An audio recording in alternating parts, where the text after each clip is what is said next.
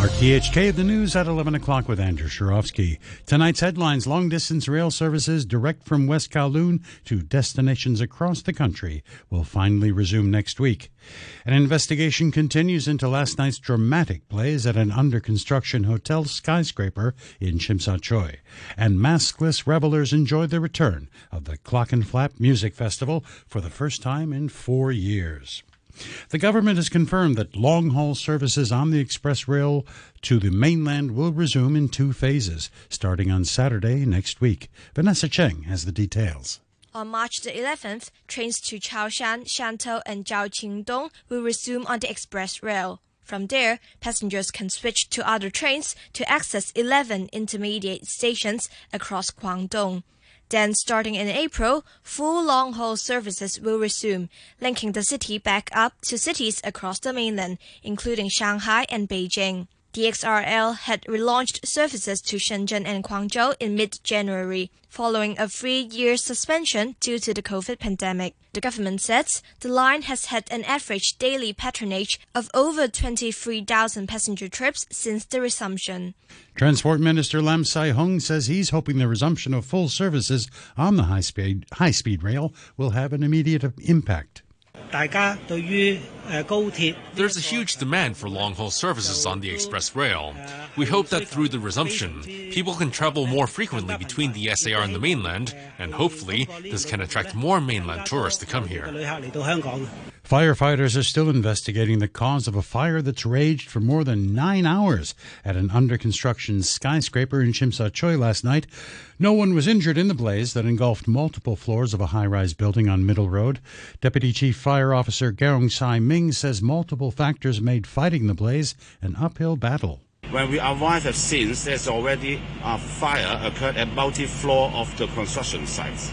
And because the site is under construction, there's no fire service installation in commission in the building, except we have only some temporary ducting for us to convey water to tackle the blaze in the upper floors. Also, there's a large amount of construction material, including wooden planks and some uh, steel material that block and hamper our way forward into the heart of the fire scenes. A fire safety expert says firefighters were clearly hampered by the lack of safety equipment inside the high rise building. Leung Kam Tak says the government should consider changing the law to require such equipment to be installed in buildings under construction. For such a high-rise construction site, it's so rare. Firemen face a difficulty to tackle the fire. There's no legislation to control the to require to, to provide the fire service installations um, inside the construction site. It's uh, completely relied on a recommendation from fire service department. The Clockenflap Music and Arts Festival is back up and running after a four year absence, with many revelers taking the opportunity to enjoy the show mask free. British indie giants the Arctic Monkeys are tonight's headliners, with Swedish rockers the Cardigans and U.S. hip hop legends the Wu Tang Clan, among more than 100 acts lined up over the next couple of days. Ms. Yan was one of the fans heading to the Central Waterfront this evening. Oh, I feel great. It's been so long since I've seen people's faces, and listening to music in a live concert and venue like this is really amazing. Yeah, it's really enjoyable, really festive. I love the energy and the atmosphere in there. Back when I really wanted to get to go to a concert, I couldn't because of COVID. But now that it's finally the measures have been lifted off of it, um, we can really enjoy ourselves out here in the open. Yeah. Mr. and Mrs. Cullen are also there to soak up the atmosphere. Well, it's amazing. It's good to be back. The city's bouncing. Some good acts as well. Yeah, it's good. Yeah, it's good. The music's good and it's really well organised. Super easy to get into, to get your wristbands.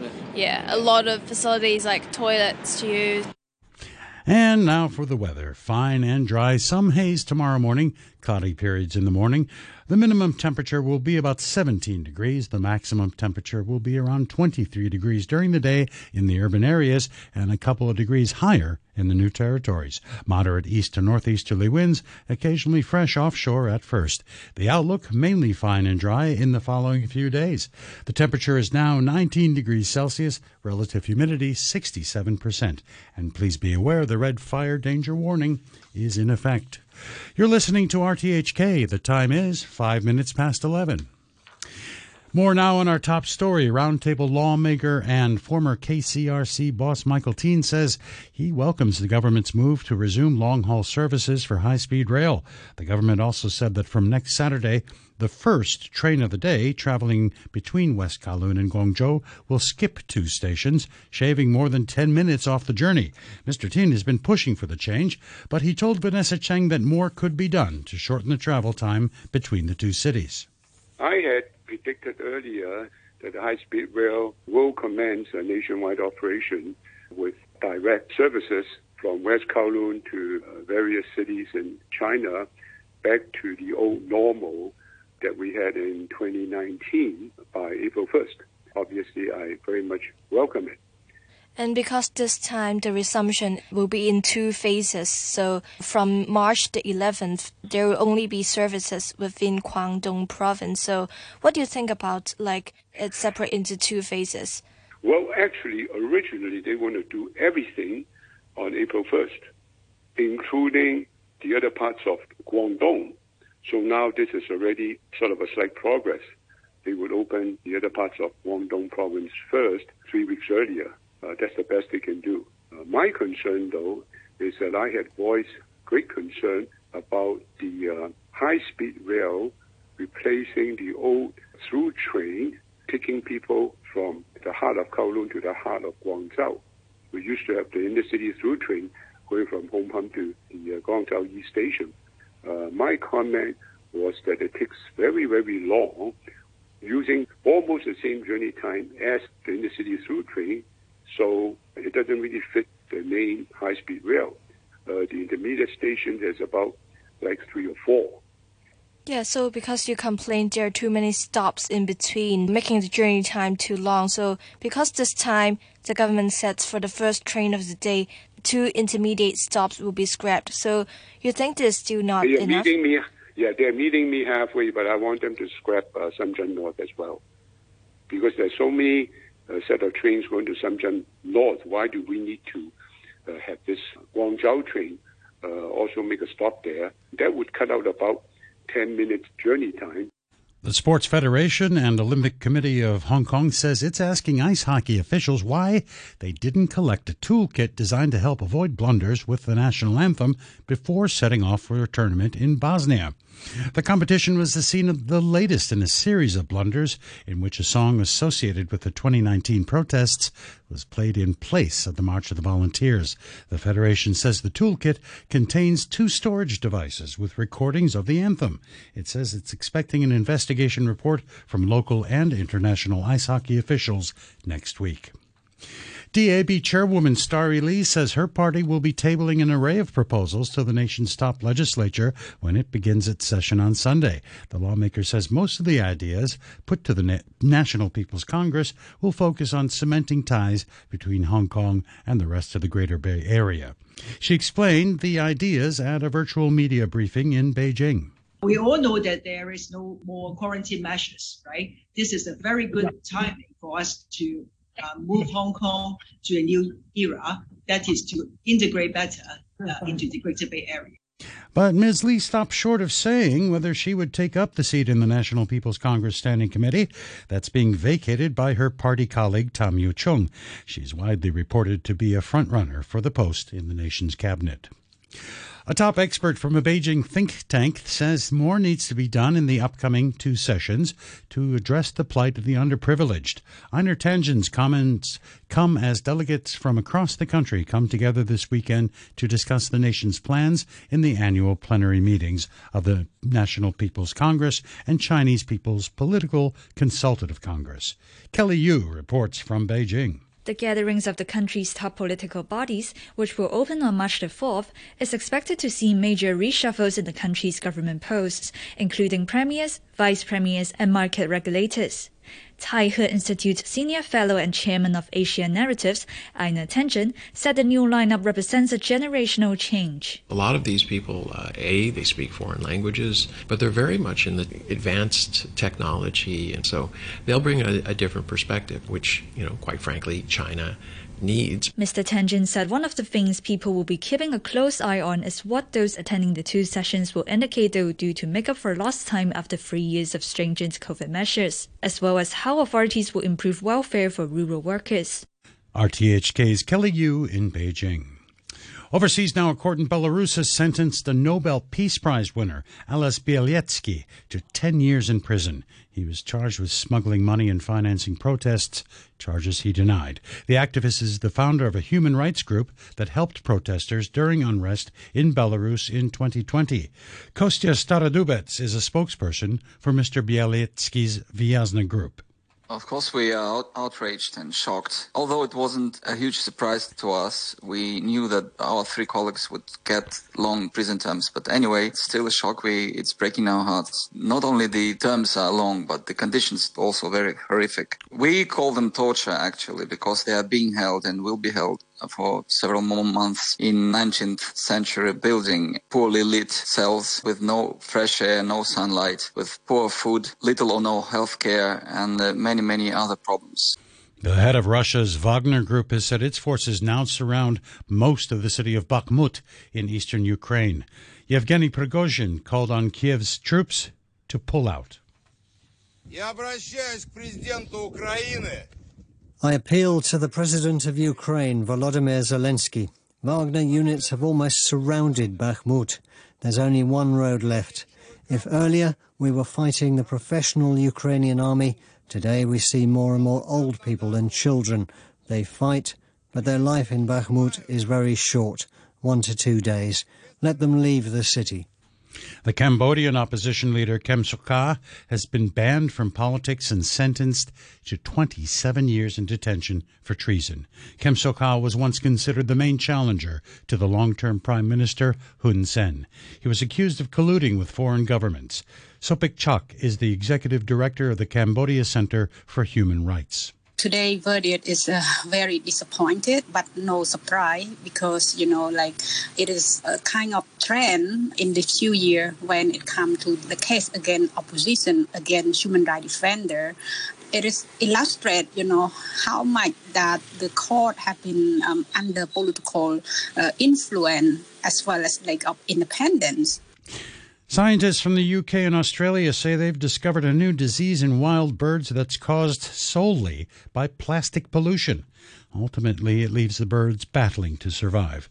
More from the BBC's Electra Naismith. Scientists have called the new disease plasticosis, and it's caused by small pieces of plastic inflaming the bird's digestive tracts. The persistent irritation scars and deforms tissue, leaving the bird struggling to digest food and vulnerable to infection.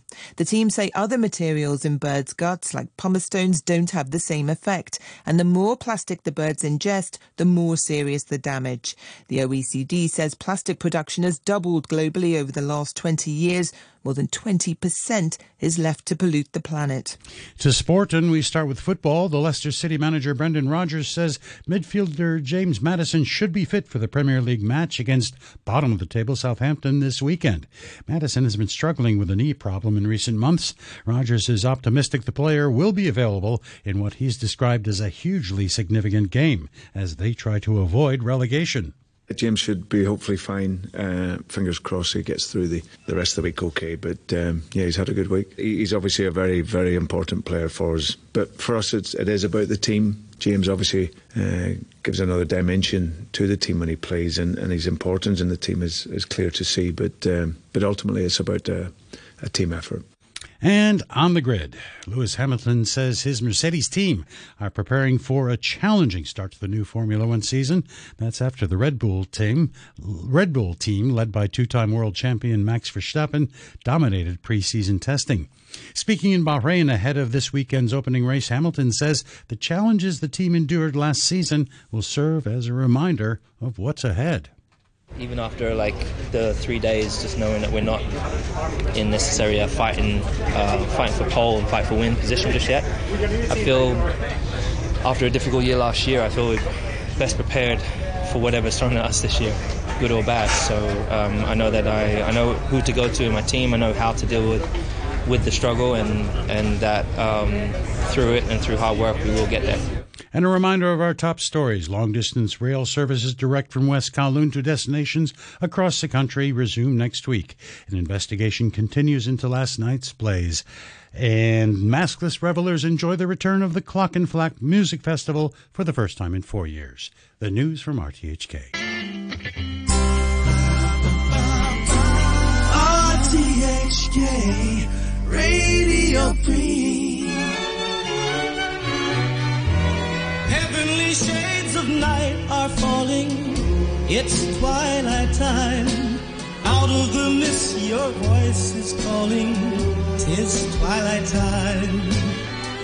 When purple colored curtains mark the end of day, I'll hear you, my dear, at twilight time. Here in Hong Kong, we've reached the end of our working week. Weekend just literally minutes away. Thanks for tuning into Twilight Time with me, Peter King. 45 minutes of music just to kick back and relax to, especially if you've had a bit of a week of it. And if you'd like to choose a song, it's Radio Pete at Gmail as we start off tonight's show with a cracker from Matt Monro. Together at last at twilight time.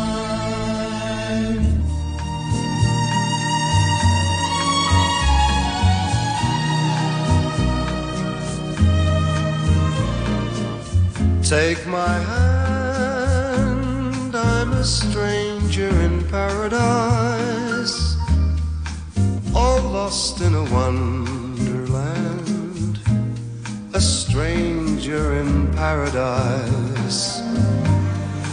If I stand starry eyed, that's a danger in paradise mortals who stand beside an angel like you. I saw your face and I ascended out of the commonplace into